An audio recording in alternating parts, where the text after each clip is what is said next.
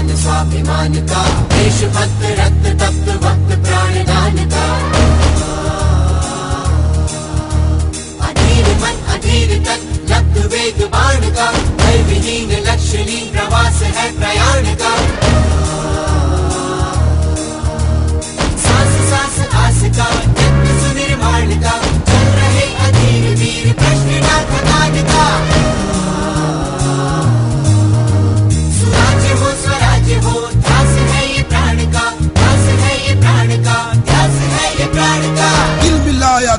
जो विरोध जन्म ले रहा कुचल दिया था स्वाभिमान ज़िंदा फिर से हो रहा। जननायक, स्वाधीनता संघर्ष की महागाथा, आज़ादी के रणबांकुरों की, क्रांति कथाओं के जाने पहचाने और अनजाने पन्ने, अमर बलिदानियों की प्रेरक कथाओं का संग्रह। ऑडियो एल्बम, जननायक, स्वराज संस्थान संचालनालय की प्रस्तुति।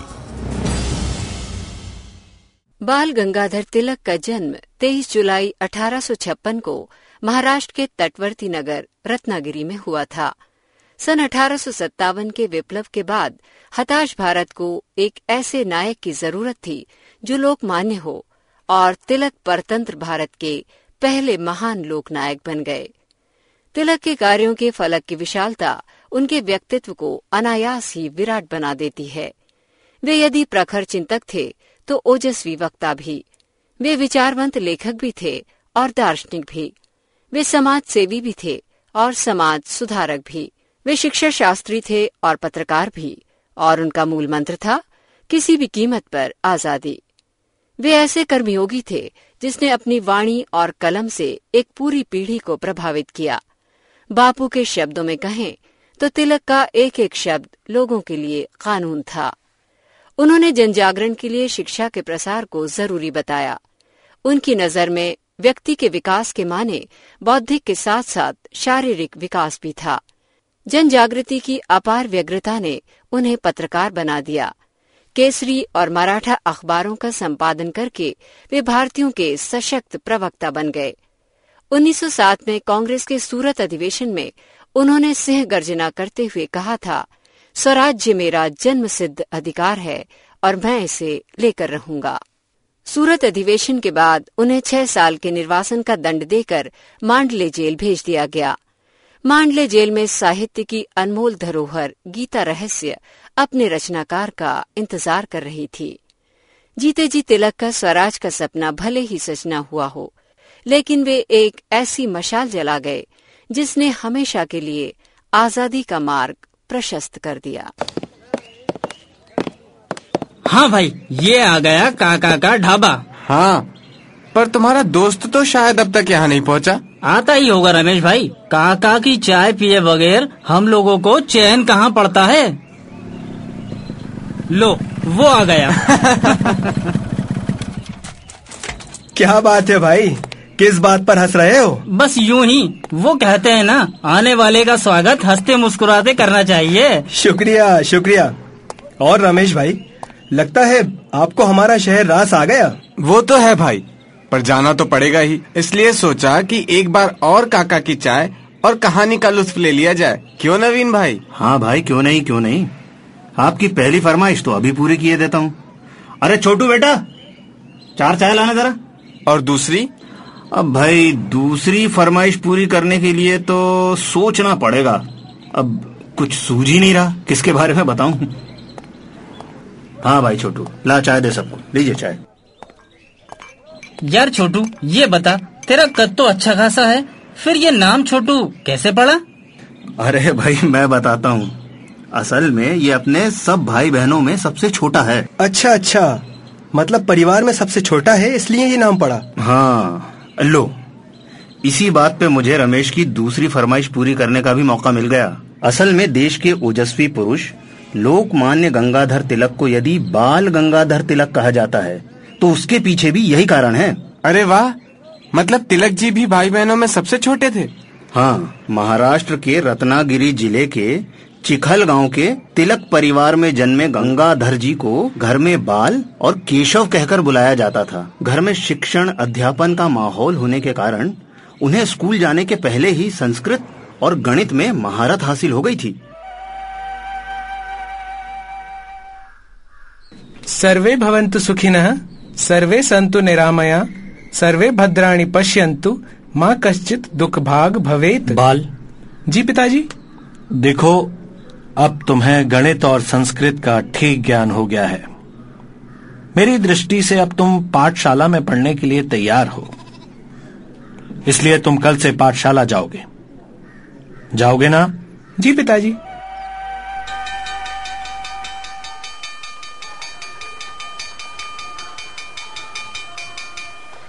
बच्चों आज हम सुभाषित श्लोकों का अभ्यास करेंगे। माधव तुम एक श्लोक सुनाओ। गुरुर ब्रह्मा गुरु गुरुर एक श्लोक भी ठीक से याद नहीं है। ठीक ठीक ठीक। चलो चलो बैठ जाओ। आ, अब कौन सुनाएगा? मैं सुनाऊ मास्टर जी? बाल तुम बेटा तुम्हारा प्रवेश तो अभी हुआ है। क्या तुम्हें श्लोक आते हैं? जी। अच्छा तो फिर सुनाओ। लेकिन कौन सा?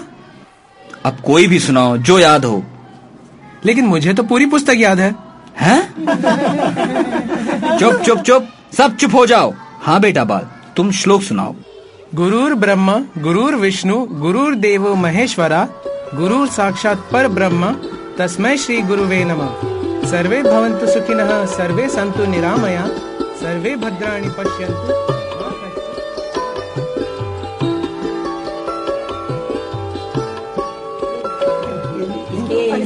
जाना ही नहीं है। ये मेरे ऊपर क्यों फेंकता है? अरे कचरा यहाँ मत फैलाओ अरे। तो ये क्या? कक्षा में किसने कूड़ा फैलाया है? कहते क्यों नहीं? किसने फेंके ये छिलके? बताते हो या लगाओ सबको दो दो अच्छा तो तुम लोग ऐसे नहीं मानोगे। सब हाथ आगे करो। कक्षा में मूंगफली खाओगे? ये लो। तुम? हाँ हाँ तुम इधर आओ। ये लो। अब तुम इधर आओ। ये लो। अब बाल तुम आओ अपना हाथ आगे करो। नहीं मैंने मूंगफली नहीं खाई। इसलिए मैं बेत की मार भी नहीं खाऊँगा। अच्छा तो फिर सच सच बताओ कि किसने मूंगफली खाई थी? नहीं क्या? मैं किसी का नाम भी नहीं बताऊँगा और बेद की मार भी नहीं खाऊँगा। ये हिम्मत? निकल जाओ कक्षा से।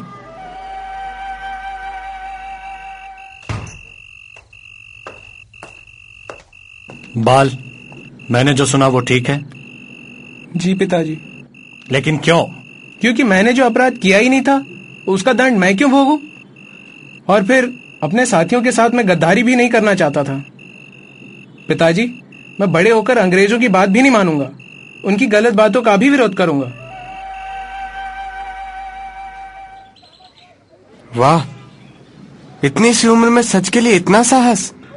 हाँ तिलक जी के विचारों में यह दृढ़ता उम्र और हालात के चलते और भी दृढ़ होती गई। बचपन से ही उन्हें माँ के गुजर जाने का दुख सहन करना पड़ा। और फिर जब थोड़े बड़े हुए तो परंपरा अनुसार चौदह वर्ष की उम्र में उनका विवाह कर दिया गया। तिलक जी जब कॉलेज में गए तो अक्सर अपने दुबले पतले शरीर और पत्नी सत्यभामा के चलते हँसी का पात्र बन जाते थे। भाई बाल तुम बड़े तो हो गए पर रहे वही बाल गोपाल। हाँ देखो ना कहा बाल का बाल जैसा शरीर और कहा हमारी भाभी सत्यभामा सत्य वचन सत्य वचन। हम्म अब देखना तुम लोग। ये बाल अपने शरीर को कैसे ढाल बनाता है?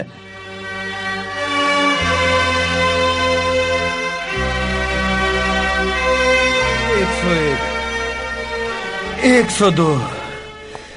एक सौ तीन। ये एक सौ पंद्रह। अरे बाल ये ये तो तुम्हारा कायाकल्प ही हो गया। ये सब ये चौड़ा सीना ये भरी हुई भुजाएँ वाह मित्र तुमने तो कमाल ही कर दिया। कोई निश्चय करना तो तुमसे सीखे। सच में तुम तो बिल्कुल मिस्टर ब्लंट हो। कौन? बाल एक बुरी खबर है मित्र। क्या हुआ? तुम्हारे पिताजी का स्वर्गवास हो गया।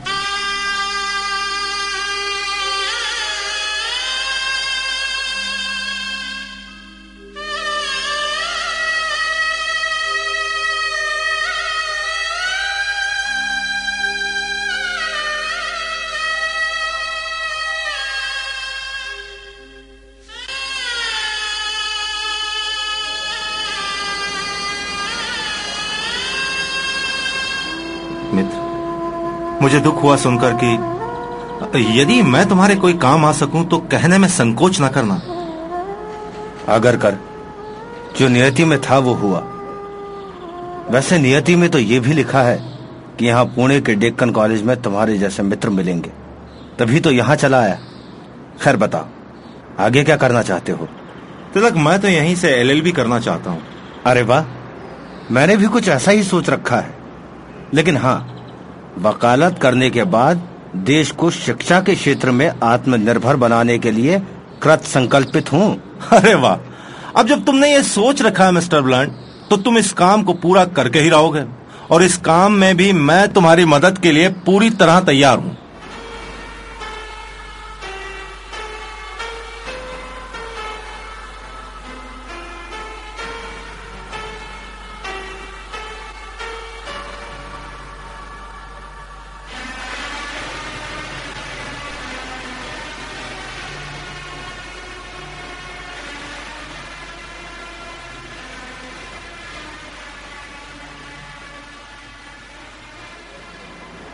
मित्र हमारी वकालत की पढ़ाई तो यहाँ समाप्त हुई और अब हमें जल्द से जल्द अपने उद्देश्यों की पूर्ति के लिए काम करना शुरू कर देना चाहिए। हम्म। तो कोई योजना है या यूँ ही हमें बस रास्ते ढूंढते चलना है? योजना भी है और उसके क्रियान्वयन का मार्ग भी। वो क्या? देखो हमें यदि अंग्रेज़ों की नीतियों से आम जनता को अवगत कराना है तो हमें समाज का शिक्षा स्तर बढ़ाना ही होगा और इसके लिए हमें सरकारी नौकरी न करके एक स्कूल की स्थापना करनी होगी। स्कूल की? हाँ। मित्र ये एक अंग्रेज़ी का स्कूल होगा जिसका नाम हम रखेंगे न्यू इंग्लिश स्कूल। अपने नाम के मुताबिक हमारे स्कूल के विद्यार्थी न केवल नई पद्धति से बेहतर शिक्षा ग्रहण करेंगे बल्कि उसका इस्तेमाल अंग्रेज़ों के खिलाफ लड़ाई में भी कर सकेंगे। वाह बहुत खूब मित्र। लेकिन हमें इस महान उद्देश्य की पूर्ति के लिए देश के बड़े बड़े शिक्षाविद और कुछ अध्यापकों की आवश्यकता भी होगी। हम्म ठीक कहते हो। लेकिन इतना समर्पित शिक्षाविद हमें मिलेगा कहा? दरअसल मैं महान शिक्षाविद श्री विष्णु शास्त्री चिपलूणकर को जानता हूँ। उन्होंने हाल ही में सरकारी नौकरी भी तज दी है। अरे वाह तो भाई देर किस बात की? चलिए।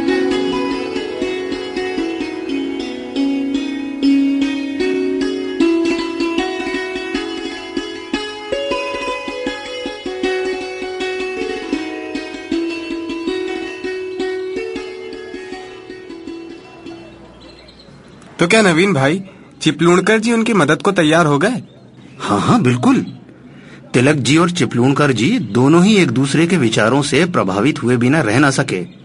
और अब तो महादेव जोशी और शिवराम आपटे जैसे शिक्षकों के साथ ही स्कूल का शुभारंभ भी हो गया।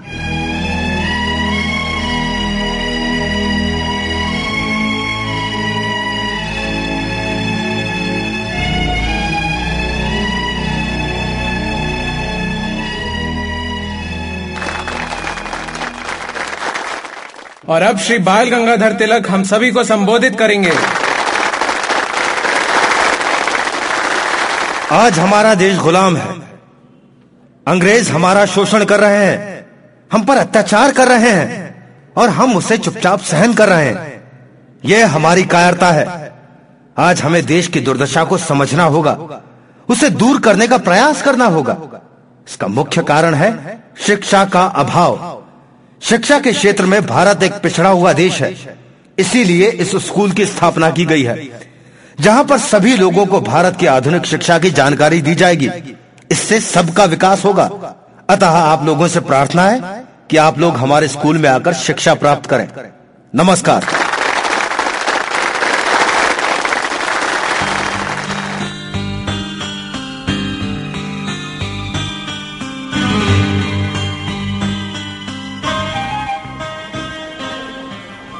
बधाई हो मित्र।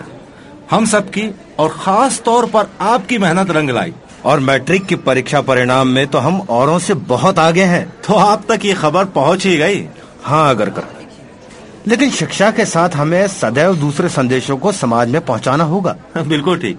तो क्यों ना इस खुशी के मौके का ही लाभ लिया जाए। ये भी ठीक है। चलिए। चलिए।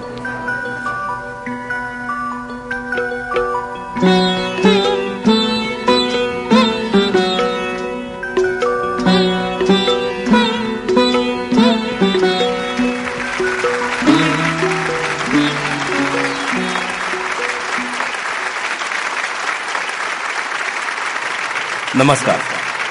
सर्वप्रथम तो विद्यालय की सफलता के लिए श्री चिपलूणकर जी का अगरकर जी का समस्त शिक्षक गण एवं छात्रों को बहुत बहुत बधाई।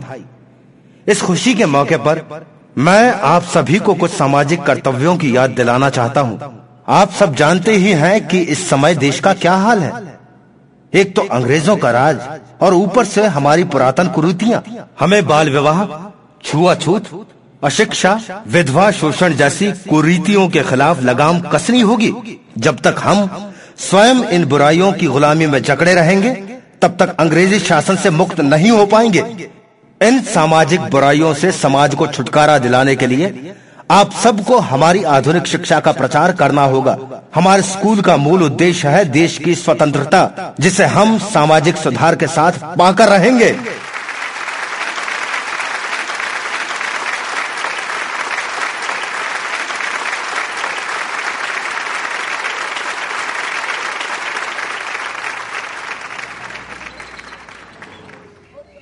वाह सचमुच तिलक जी कितने महान उद्देश्य को लेकर चल रहे थे।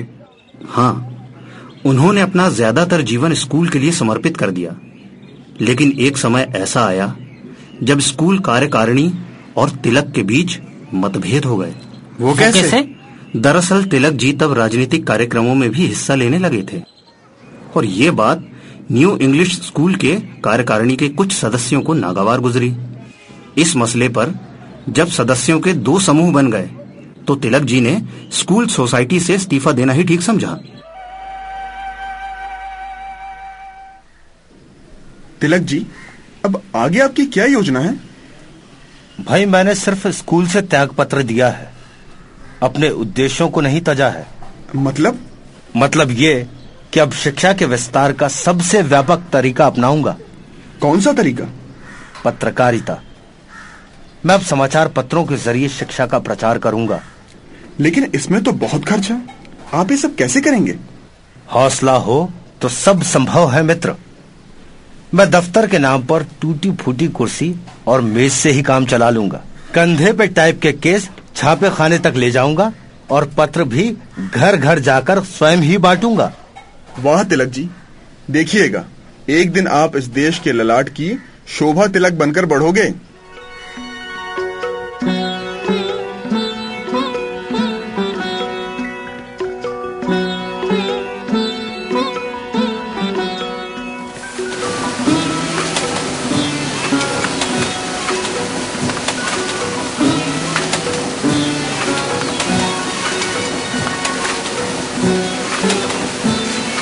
वाह बाल गंगाधर तिलक ने तो कमाल ही कर दिया इतने कम समय में इतना बढ़िया अंग्रेज़ी और मराठी पत्रों का प्रकाशन कर दिया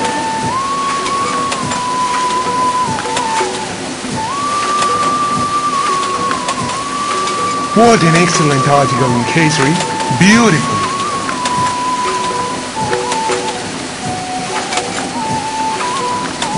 वाह क्या संपादकीय लिखी है तिलक जी ने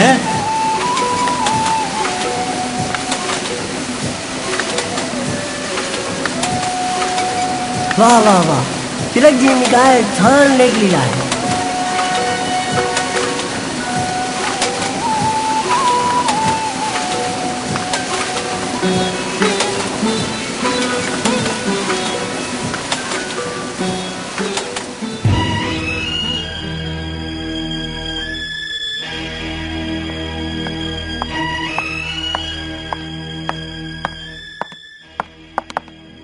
सौ इंग्लिश न्यूज़पेपर केसरी में बीटी सेशन के खिलाफ लिखा गया है। वॉट यस सर लिखा है कि रियासत के शासक राजा शिवाजी राव पर अत्याचार करते हैं। रमेश पता करो एडिटर सर ये आर्टिकल खुद एडिटर लोकमान्य बाल गंगाधर तिलक ने लिखा है। ओह तिलक पर मानहानि का मुकदमा दायर करो।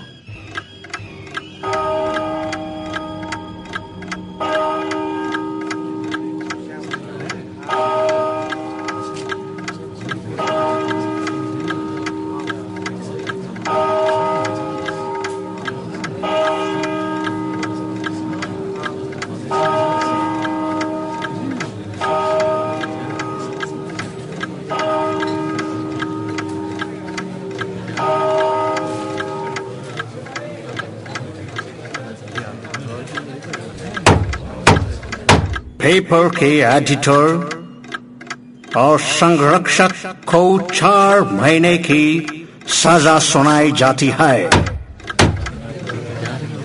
लोकमान्य बाल गंगाधर तिलक जिंदाबाद जिंदाबाद लोकमान्य बाल गंगाधर तिलक जिंदाबाद जिंदाबाद तिलक जी संघर्ष करो हम तुम्हारे साथ हैं तिलक जी संघर्ष करो हम तुम्हारे साथ हैं लोकमान्य बाल गंगाधर तिलक जिंदाबाद जिंदाबाद। लोकमान्य बाल गंगाधर तिलक। जिंदाबाद जिंदाबाद तिलक जी संघर्ष करो। तिलक जी संघर्ष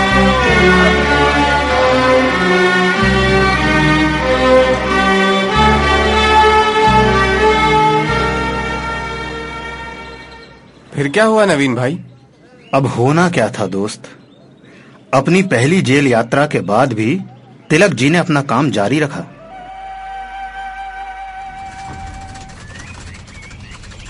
तिलक जी अब तो आपके लेखों का व्यापक असर हो रहा है। आपके आह्वान पर न जाने कितने लोग मातृभूमि की रक्षा के लिए आगे आ रहे हैं। लेकिन लेकिन मैं आपसे कुछ पूछना चाहता हूँ। संकोच पूछिए। ये मराठी तो ठीक है लेकिन आपने हिंदुस्तानियों तक अपनी बात पहुँचाने के लिए अंग्रेज़ी भाषा का चुनाव क्यों किया? देखिए व्यक्तिगत तौर पे कहूँ तो मुझे अंग्रेज़ी भाषा से गहरा लगाव है। लेकिन मैं अंग्रेज़ों को भारत में कतई देखना नहीं चाहता। केसरी की भाषा मैंने अंग्रेज़ी इसलिए चुनी ताकि उसमें लिखी सामग्री से ब्रिटिश शासन भली भांति परिचित होता रहे और हमारे अटल इरादों को अच्छी तरह जान ले।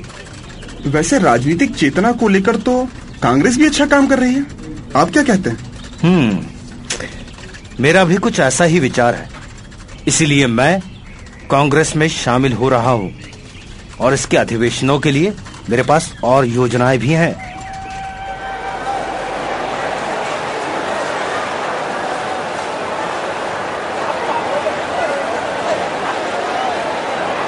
नागपुर कांग्रेस अधिवेशन में पधारे सभी कांग्रेसी जन। लोकमान बाल गंगाधर तिलक से तो परिचित हैं ही। लीजिए। अब वो अपना आर्म्स एक्ट सबके सामने रखेंगे।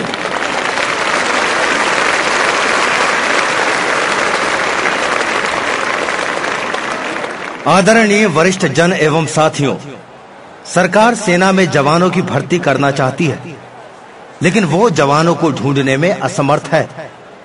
यदि उसने अपनी नीतियों में बदलाव नहीं किया तो उसे और मुश्किलों का सामना करना पड़ेगा, क्योंकि सरकार रणभूमि में लड़ने वाले नौजवानों को नपुंसक बना रही है। यही कारण है कि जनता की निगाह से उसका विश्वास हटता जा रहा है। इसीलिए सरकार हमको संदेह की दृष्टि से देखती है। अतः हमने आर्म्स एक्ट का प्रस्ताव प्रस्तुत किया है, जिसका उद्देश्य सेना में भर्ती होने की कठिनाइयों को दूर करना होगा, ताकि हमारे नौजवानों की दुर्दशा न हो सके।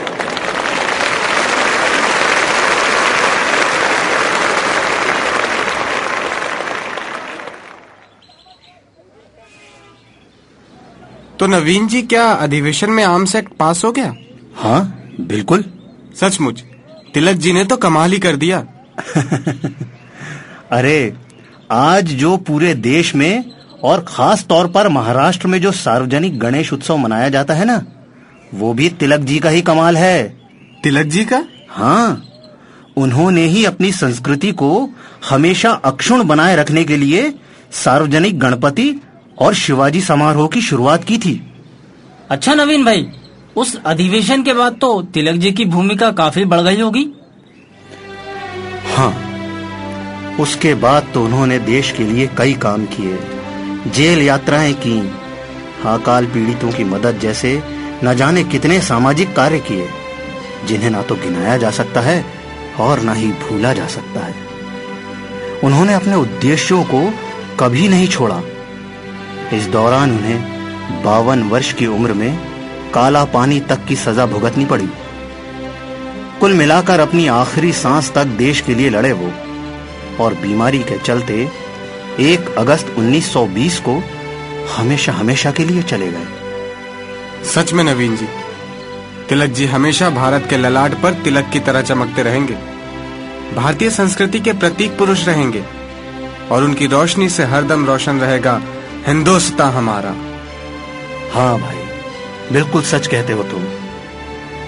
ऐसे ही न जाने कितने लोग हैं जिनके बलिदानों के कारण आज हम आज़ादी की खुली हवा में सांस ले रहे हैं। अच्छा नवीन जी मैं चलता हूँ। मेरी ट्रेन का समय हो रहा है। हाँ हाँ भगवान आपकी यात्रा सफल करे।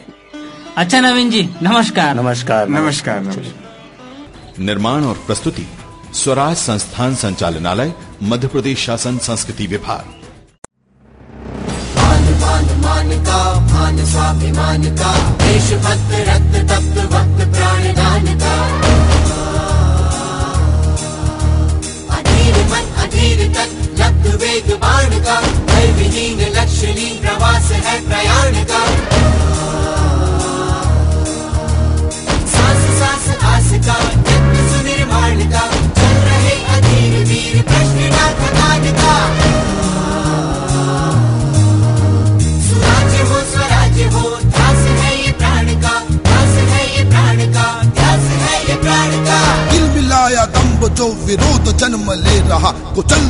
था स्वाभिमान, ज़िंदा फिर से हो रहा। जननायक, स्वाधीनता संघर्ष की महागाथा। आज़ादी के रणबांकुरों की, क्रांति कथाओं के जाने पहचाने और अनजाने पन्ने। अमर बलिदानियों की प्रेरक कथाओं का संग्रह। ऑडियो एल्बम, जननायक, स्वराज संस्थान संचालनालय की प्रस्तुति।